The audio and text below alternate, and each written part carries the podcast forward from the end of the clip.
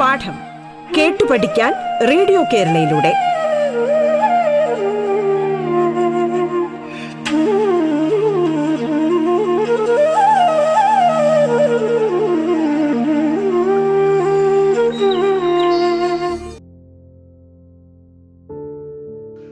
Radio കേരളയിൽ നിങ്ങൾ കേട്ടുകൊണ്ടിരിക്കുന്നത് എട്ടാം ക്ലാസ്സിലെ സാമൂഹ്യശാസ്ത്ര പാഠഭാഗത്തിലെ പത്താം യൂണിറ്റായ ഭൂമിയുടെ പുതപ്പ് എന്ന അധ്യായത്തിലെ ഓസോണുമായി ബന്ധപ്പെട്ട ഉപപാഠഭാഗമാണ്. നിങ്ങൾക്കൊപ്പം ഞാൻ Binny Sahithi Pattom Saint Mary's higher secondary സ്കൂളിലെ ചരിത്രാധ്യാപകനാണ്. തുടർന്ന് കേൾക്കാം പാഠം. അന്തരീക്ഷത്തിലെ ഹരിതഗൃഹ പ്രവാഹത്തിന്റെ പ്രാധാന്യം പ്രത്യേകിച്ച് എടുത്തു പറയേണ്ട കാര്യമില്ല. എന്താണ് ഹരിതഗ്രഹ പ്രവാഹത്തിന്റെ പ്രാധാന്യം? ജീവന്റെ നിലനിൽപ്പിന് അത് അനിവാര്യമാണ് എന്നുള്ളതാണ് ഗ്രീൻ ഹൗസ് എഫക്റ്റ് അല്ലെങ്കിൽ ഹരിതഗ്രഹ പ്രഭാവത്തിന്റെ പ്രാധാന്യത്തിലേക്ക് വിരൽ ചൂണ്ടുന്നത്. അപ്പോൾ എന്തുകൊണ്ടാണ് അത് പ്രാധാന്യം ഉൾക്കൊള്ളുന്നത് എന്ന് നമുക്കൊന്ന് നോക്കാം.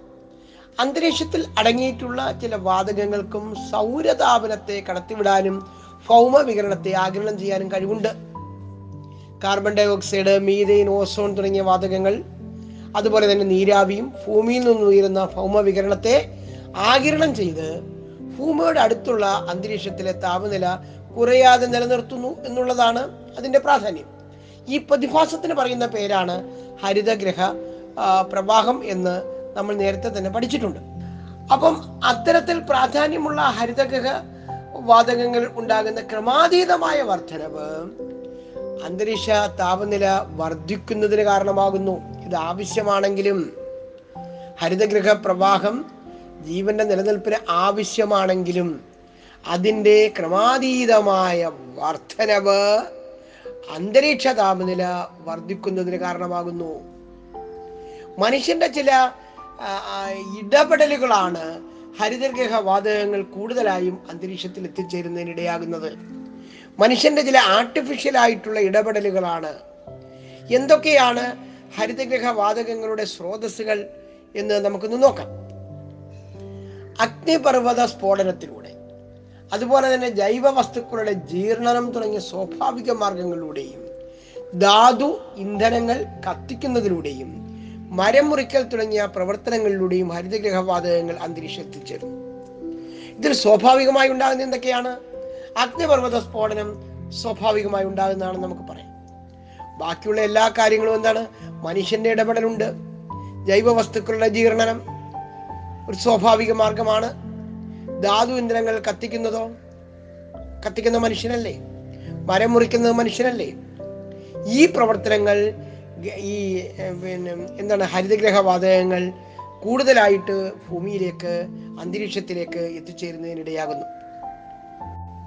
വർദ്ധിച്ച തോതിൽ ഹരിതഗ്രഹ വാതകങ്ങൾ അന്തരീക്ഷത്തിൽ എത്തിച്ചേരുന്നതിന് കാരണമായ ഒട്ടേറെ പ്രവർത്തനങ്ങൾ നമുക്ക് കാണാൻ സാധിക്കും. അപ്പോൾ ഇതെന്താണ്? ഇവിടെ നമുക്ക് പരീക്ഷയുമായി ബന്ധപ്പെട്ട ചോദ്യം നിങ്ങൾ ഓർത്തിരിക്കേണ്ട ഒരു ചോദ്യം. അന്തരീക്ഷത്തിൽ കാർബൺ ഡൈ ഓക്സൈഡിന്റെ അളവ് കൂടുന്നതിന് വനനശീകരണം കാരണമാകുന്നു. അതിനെക്കുറിച്ച് നിങ്ങളൊരു കുറിപ്പ് തയ്യാറാക്കണം. അപ്പൊ നമുക്ക് ഈ പ്രശ്നവുമായി ബന്ധപ്പെട്ടുകൊണ്ട് പിന്നെ ക്യോട്ടോ പ്രോട്ടോകോൾ എന്ന് പറയുന്ന ഒരാശയമുണ്ട്. എന്താണ് ക്യോട്ടോ പ്രോട്ടോകോൾ? ഹരിതഗ്രഹ വാതകങ്ങൾ നിയന്ത്രിക്കുന്നതിനായുള്ള ആഗോള ശ്രമങ്ങൾ ഏറ്റവും പ്രധാനമാണ് ക്യോട്ടോ പ്രോട്ടോകോൾ. ഞാൻ ഒന്നുകൂടി ആവർത്തിച്ച് പറയാം. ഹരിതഗ്രഹ വാതകങ്ങൾ നിയന്ത്രിക്കുന്നതിനായുള്ള ആഗോള ശ്രമങ്ങളിൽ ഏറ്റവും പ്രധാനപ്പെട്ടതാണ് ക്യോട്ടോ പ്രോട്ടോകോൾ. ആയിരത്തി തൊള്ളായിരത്തി തൊണ്ണൂറ്റിയേഴിൽ ജപ്പാനിൽ നടന്ന ക്യോട്ടോ ഉച്ചകോടിയുടെ ഭാഗമായി വിളംബരം ചെയ്യപ്പെട്ട ഈ ഉത്തരവ് രണ്ടായിരത്തി അഞ്ചിൽ നൂറ്റി നാൽപ്പത്തൊന്ന് രാജ്യങ്ങളുടെ അംഗീകാരത്തോടെ നിലവിൽ വന്നു. രണ്ടായിരത്തി പന്ത്രണ്ടോടെ ഹരിതഗ്രഹ വാതക തോത് ആയിരത്തി തൊള്ളായിരത്തി തൊണ്ണൂറിലേതിൽ നിന്ന് അഞ്ച് ശതമാനം കുറയ്ക്കാൻ മുപ്പത്തഞ്ച് വ്യാവസായിക രാജ്യങ്ങൾക്ക് ഇതിലൂടെ താക്കീത് നൽകിയിരുന്നു. ഇതാണ് ക്യോട്ടോ പ്രോട്ടോകോൾ. അപ്പോൾ അന്തരീക്ഷത്തിൽ മനുഷ്യനിർമ്മിതമായ ഇടപെടൽ കുറയ്ക്കുന്നതിന് വേണ്ടി ആഗോള തലത്തിൽ എടുത്തെടുക്കുന്ന ചില നിയമ നടപടികളുടെ ഭാഗമായിട്ടാണ് അല്ലെങ്കിൽ ക്യോട്ടോ ഉച്ചകോടിയുടെ ഭാഗമായിട്ട് രൂപം കൊണ്ടതാണ് ക്യോട്ടോ പ്രോട്ടോകോൾ. അപ്പോൾ നമുക്ക് നോക്കാം. നമുക്ക് ഈ അന്തരീക്ഷ സ്ഥിതിയിലേക്ക് ഉണ്ടാകുന്ന മാറ്റം അതിനെക്കുറിച്ച് നമുക്ക് ചർച്ച ചെയ്യാം. വ്യവസായവൽക്കരണം നഗരവൽക്കരണം തുടങ്ങിയവ അതിവേഗത്തിലുള്ള അന്തരീക്ഷ മാറ്റങ്ങൾക്ക് കാരണമാകുന്നു. പ്രതിവർഷം ആറായിരം metric ton carbon dioxide ഇത്തരത്തിൽ അന്തരീക്ഷത്തിലേക്ക് തള്ളിവിടുന്നതായി കണക്കാക്കും. ഇരുപതാം നൂറ്റാണ്ടിൽ ഹരിതഗ്രഹ വാതകങ്ങളുടെ അളവിലുണ്ടാകുന്ന ക്രമാതീതമായ വർധനവ് അന്തരീക്ഷത്തിന്റെ ശരാശരി താപനിലയിൽ പോയിന്റ് ഫോർ ഡിഗ്രി സെൽഷ്യസ് വർധനവ് ഉണ്ടാക്കിയിട്ടുണ്ട്. ഹരിതഗ്രഹ വാതകങ്ങളുടെ അന്തരീക്ഷത്ത് അന്തരീക്ഷ താപനിലയിൽ ഉണ്ടാകുന്ന വർധനവിനെ ആഗോള താപനം അല്ലെങ്കിൽ ഗ്ലോബൽ വാർമിംഗ് എന്ന് വിശേഷിപ്പിക്കുന്നു. നമ്മൾ പലപ്പോഴും കേൾക്കുന്ന ഒരു വാചകമാണ് അല്ലെങ്കിൽ ഒരു വാക്കാണ് ഗ്ലോബൽ വാർമിംഗ് എന്താണ് ഗ്ലോബൽ വാർമിംഗ് നമുക്ക് നോക്കാം. ഞാൻ ഒന്നുകൂടി ആവർത്തിച്ച് പറയാം. ഹരിതഗ്രഹ വാതകങ്ങളുടെ അളവിലുണ്ടാകുന്ന ക്രമാതീതമായ വർധനവ് അന്തരീക്ഷത്തിന്റെ ശരാശരി താപനിലയിൽ പോയിന്റ് ഫോർ ഡിഗ്രി സെൽഷ്യസ് വർധനവ് ഉണ്ടാക്കിയിട്ടുണ്ട്. ഹരിതഗ്രഹ വാതകങ്ങളുടെ അന്തരീക്ഷ താപനിലയിൽ ഉണ്ടാകുന്ന വർധനവിനെ പറയുന്ന പേരാണ് ആഗോള താപനം അല്ലെങ്കിൽ ഗ്ലോബൽ വാർമിംഗ് ആഗോളതാപനം ഭൂമിയിലെ ജീവജാലങ്ങളുടെ നിലനിൽപ്പിന് ഒരു ഭീഷണി തന്നെയാണ്. എങ്ങനെയാണ് ആഗോളതാപനം ഭൂമിയിലെ ജീവജാലങ്ങൾക്ക് ഭീഷണിയാകുന്നത്? നമുക്ക് അതിനെക്കുറിച്ചൊന്ന് ചർച്ച ചെയ്യാം. ധ്രുവപ്രദേശങ്ങളിലെ മഞ്ഞുരുകുന്നതിലൂടെ സമുദ്രനില ജലനിരപ്പ് ഉയരുന്നു. ഒരു പ്രധാനപ്പെട്ട പ്രശ്നമാണ്. രണ്ടാമത്തെ പ്രശ്നം സമുദ്രതീര ആവാസ വ്യവസ്ഥയിൽ ഉണ്ടാകുന്ന നാശം ഭക്ഷ്യദൗർലഭ്യം വൻതോതിലുള്ള കുടിയേറ്റം തുടങ്ങിയ പ്രശ്നങ്ങൾക്ക് കാരണമാകുന്നു. ഇത് മാത്രമാണോ? അല്ല. ആവാസ വ്യവസ്ഥയിലെ പല സസ്യജന്തുജാലങ്ങളെയും ഇത് നാശത്തിലേക്ക് വഴിതെളി ഹരിതഗ്രഹ വാതകങ്ങളുടെ അളവിലുണ്ടാകുന്ന വർധനമാണ് ആഗോള താപനത്തിലേക്ക് നയിക്കുന്നത് എന്നതാണ് ഈ ചർച്ചയിലൂടെ നാം മുന്നോട്ട് വെക്കുന്ന പ്രധാനപ്പെട്ട ആശയം. എന്താണ്? ഹരിതഗ്രഹ വാതകങ്ങളുടെ അളവിലുണ്ടാകുന്ന വർധനവ് എന്തിലേക്ക് നയിക്കുന്നു? ആഗോളതാപനത്തിലേക്ക് നയിക്കുന്നു. വളരെ വളരെ ഗുരുതരമായ ഒരു പ്രശ്നമാണിത്.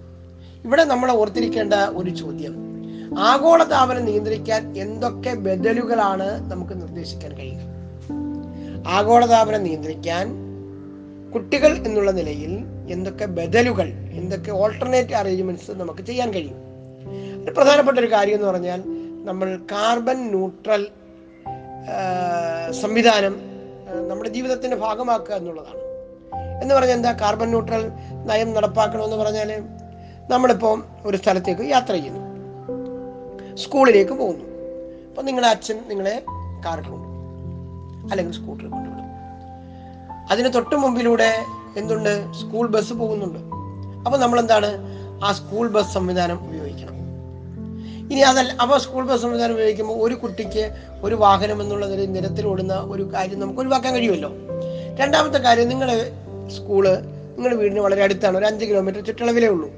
അപ്പോൾ നിങ്ങൾക്ക് എന്ത് ചെയ്യാം? ഒരു സൈക്കിളിൽ പോകാം. അപ്പോൾ രണ്ട് ഗുണമുണ്ട്. നിങ്ങൾക്ക് വ്യായാമമാകും അതോടൊപ്പം തന്നെ നമുക്ക് കാർബൺ ന്യൂട്രലിനെ നിയന്ത്രിക്കാനും സാധിക്കും. കാര്യം നമ്മുടെ സൈക്കിളിൽ കൂടെ ചവിട്ടുമ്പോൾ ഒരു ശകലം പോലും കാർബൺ പുറത്തേക്ക് പോകുന്നില്ലല്ലോ. അപ്പോൾ സൈക്ലിങ് നമ്മുടെ ജീവിതത്തിന്റെ ഒരു ഭാഗമാക്കി മാറ്റാൻ കഴിയും. അതോടൊപ്പം തന്നെ നമ്മൾ ഈ പിന്നെ ജൂൺ അഞ്ചിനൊക്കെ പരിസ്ഥിതി ദിനവുമായി ബന്ധപ്പെട്ട് സ്കൂളിലെ ടീച്ചർമാർ നമുക്ക് ആക്ടിവിറ്റി ഉണ്ടല്ലോ. അതിലേറ്റവും പ്രധാനപ്പെട്ട ആക്ടിവിറ്റി സസ്യം നടുക എന്നുള്ളതാണ്. അപ്പോൾ പൊതുസ്ഥലങ്ങളിലും നമ്മുടെ വീടുകളിലും കഴിയുന്നത്ര സമയങ്ങളിലൊക്കെ നമ്മൾ ഓരോ ചെടികൾ നട്ടുകൊണ്ടിരിക്കുക. അത് ജൂൺ അഞ്ചിന് പരിസ്ഥിതി ദിനത്തിൽ ടീച്ചർ പറയുമ്പോൾ മാത്രം ചെയ്യേണ്ട ഒരു പ്രവർത്തനമല്ല. നമുക്ക് എപ്പോഴൊക്കെ ഒരു ചെടി കിട്ടുന്നോ ആ സമയത്തൊക്കെ നമ്മൾ ആ ചെടിയെ നടാൻ പരിശ്രമിക്കുക അതിനെ വളർത്താൻ ശ്രമിക്കുക. പലപ്പോഴും ചെടി നടിയിൽ ഒരു പ്രധാനപ്പെട്ട ആക്ടിവിറ്റിയായി നമ്മൾ ചെയ്യും.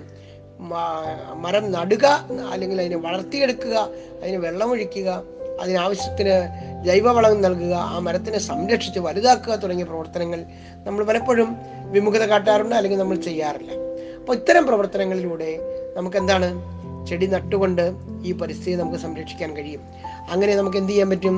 ആഗോള താപനത്തെ നിയന്ത്രിക്കാൻ ഒരു കുട്ടിക്കും ചില കാര്യങ്ങൾ ചെയ്യാൻ കഴിയും എന്നുള്ള ഒരു സന്ദേശം സമൂഹത്തിന് നൽകാൻ കഴിയും. അപ്പോൾ ഈ രണ്ട് പ്രവർത്തനങ്ങൾ നിങ്ങൾ ഏറ്റെടുക്കുകയും ഇത് സംബന്ധിച്ച് ഒരു കുറിപ്പ് തയ്യാറാക്കുകയും ചെയ്യാം. ഇനി നമുക്ക് ഇത് ജനങ്ങളിലേക്ക് എത്തിക്കണമല്ലോ. ഈ ആശയം നിങ്ങൾ മാത്രം പഠിച്ചാൽ പോരാ. ഈ ആശയം നിങ്ങൾ മാത്രം പഠിച്ചാൽ പോരാ.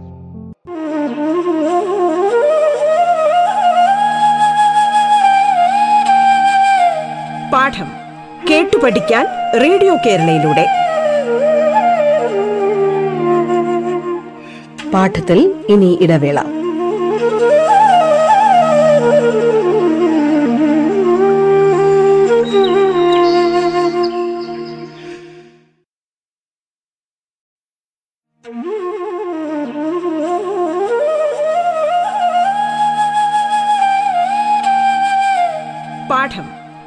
പഠിക്കാൻ റേഡിയോ കേരളയിലൂടെ. തുടർന്ന് കേൾക്കാം പാഠം.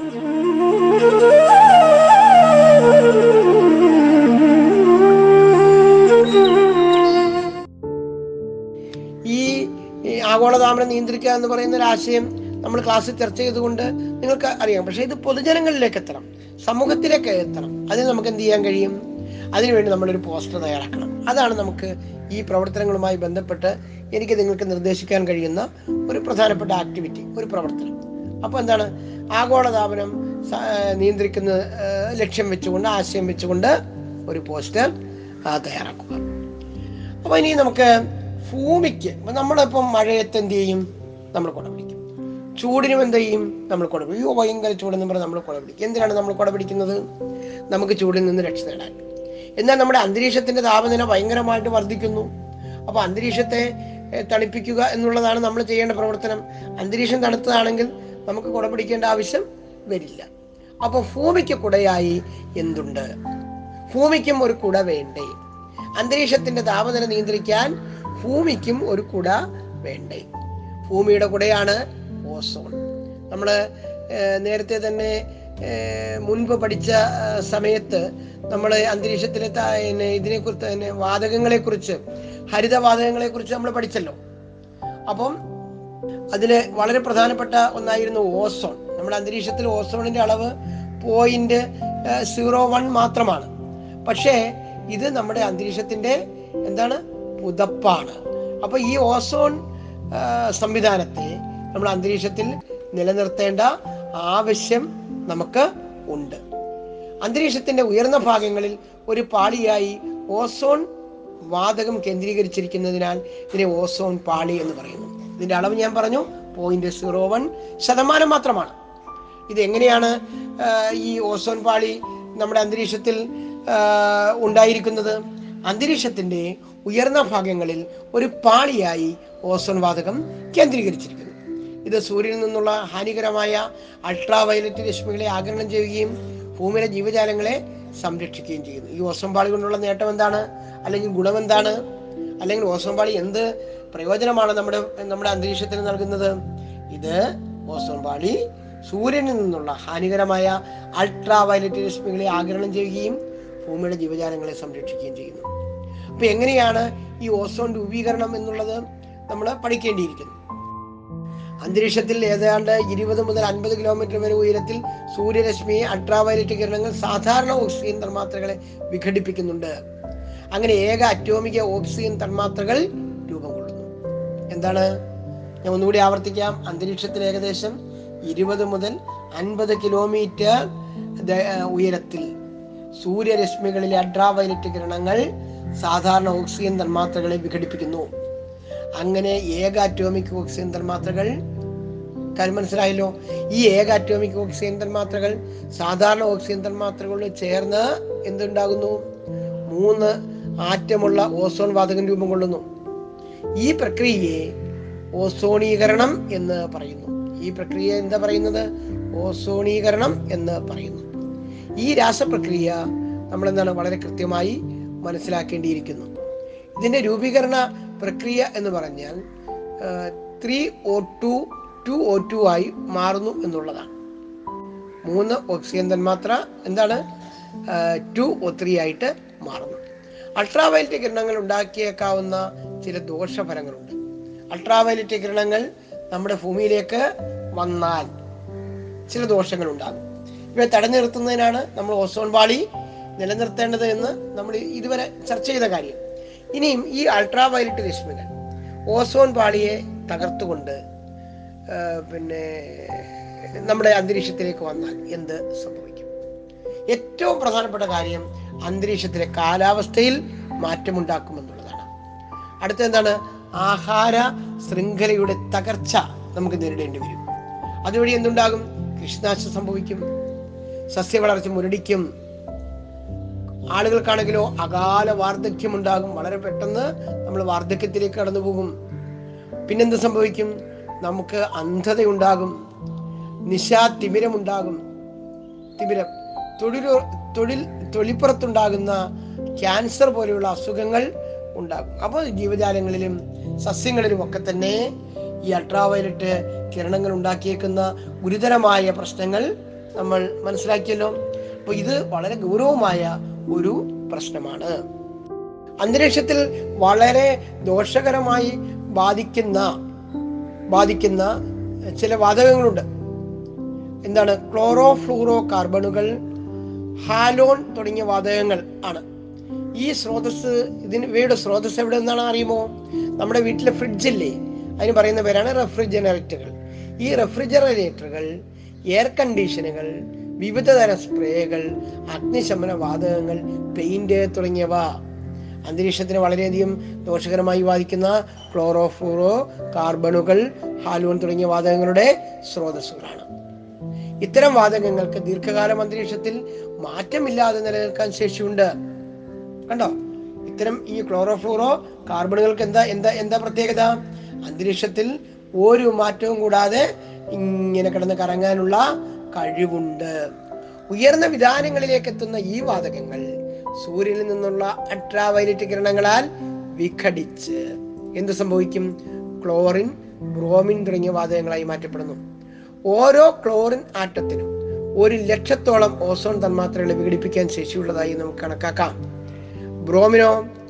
എന്താ പ്രത്യേകത? ബ്രോമിന് നാൽപ്പത് മടങ്ങാണ് ശക്തിയുള്ളത്. ഇപ്രകാരം അന്തരീക്ഷത്തിലെ ഓസോൺ പാളിയിൽ ഉണ്ടാകുന്ന ശോഷണത്തെ ഓസോൺ സുഷി സുഷിരം അല്ലെങ്കിൽ ഓസോൺ ഹോൾ എന്ന് വിളിക്കുന്നു. ഓസോൺ ഹോൾ എന്ന് വിളിക്കുന്നു. അന്തരീക്ഷത്തിലെ ഓസോൺ പാളിയിൽ ഉണ്ടാകുന്ന ശോഷണത്തെ ആണ് ഓസോൺ ഹോൾ എന്ന് വിളിക്കുന്നത്. നമ്മൾ നേരത്തെ ഒരു പ്രോട്ടോക്കോളിന്റെ കാര്യം പഠിച്ചിട്ടുണ്ട്. കോട്ടോ പ്രോട്ടോക്കോൾ എന്നതാണ് നമ്മൾ നേരത്തെ പഠിച്ചിട്ടുള്ള ഒരു കാര്യം. എന്നാൽ അതിന് തികച്ചും വ്യത്യസ്തമായി ഓസോൺ പാളികളുമായുടെ സംരക്ഷണവുമായി ബന്ധപ്പെട്ട് മറ്റൊരു പ്രോട്ടോകോൾ ഉണ്ട്. മോൺട്രിയൽ പ്രോട്ടോകോൾ എന്താണ് മോൺട്രിയൽ പ്രോട്ടോകോൾ ഓസോൺ ശോഷണത്തിന് കാരണമാകുന്ന നിരവധി ഉൽപ്പന്നങ്ങളെ ഘട്ടം ഘട്ടമായി നിരോധിക്കുന്നതിനായുള്ള അന്താരാഷ്ട്ര ഉടമ്പടിയാണ് മോൺട്രിയൽ പ്രോട്ടോകോൾ ഒന്നുകൂടി ആവർത്തിച്ചു പറയാം. ഓസോൺ ശോഷണത്തിന് കാരണമാകുന്ന നിരവധി ഉൽപ്പന്നങ്ങളെ ഘട്ടം ഘട്ടമായി നിരോധിക്കുന്നതിനായുള്ള അന്താരാഷ്ട്ര ഉടമ്പടിയാണ് മോൺട്രിയൽ പ്രോട്ടോകോൾ. ഓസോൺ പാളിയുടെ സംരക്ഷണത്തിനായി ആയിരത്തി തൊള്ളായിരത്തി എൺപത്തി ഏഴ് വിയന്നയിൽ നടന്ന ഉച്ചകോടിയുടെ ഭാഗമായിട്ടാണ് ഈ ഉടമ്പടി രൂപം കൊണ്ടത്. ഈ ഉടമ്പടിയുടെ നടപ്പാക്കലിലൂടെ അന്റാർട്ടിക് മുകളിലെ ഓസോൺ പാളിയുടെ ശോഷണം കുറയുന്നതായി പഠനങ്ങൾക്ക് തെളിയിക്കാൻ സാധിച്ചിട്ടുണ്ട്.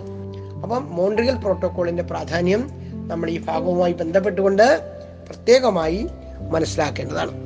ഓസോൺ പാളി സംരക്ഷിക്കാൻ നമുക്ക് എന്തെല്ലാം ചെയ്യാൻ കഴിയും? ഓസോൺ പാളി സംരക്ഷിക്കേണ്ടതിന്റെ ആവശ്യകത നമ്മൾ കണ്ടു. ഇതൊരു വലിയ പ്രശ്നമാണെന്ന് നമ്മൾ കണ്ടു. അപ്പൊ ഈ പാളി സംരക്ഷിച്ച് മതിയാവുകയുള്ളൂ. അതിന് നമുക്ക് എന്തെല്ലാം ചെയ്യാൻ കഴിയും? ഓസോൺ പാളി സംരക്ഷിക്കുന്നതിന്റെ ആവശ്യകതയിലേക്ക് നമുക്ക് നോക്കാം.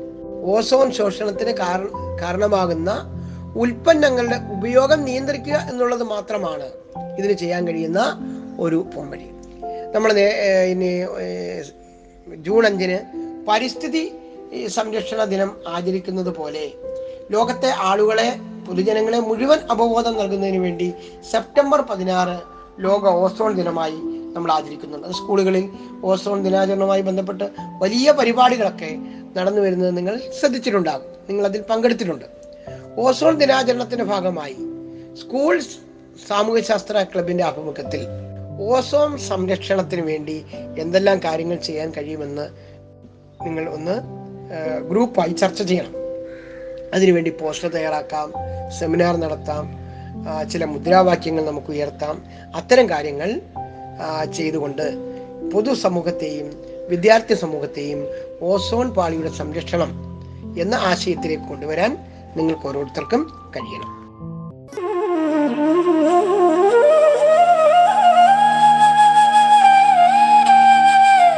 പാഠം കേട്ടു പഠിക്കാൻ റേഡിയോ കേരളയിലൂടെ.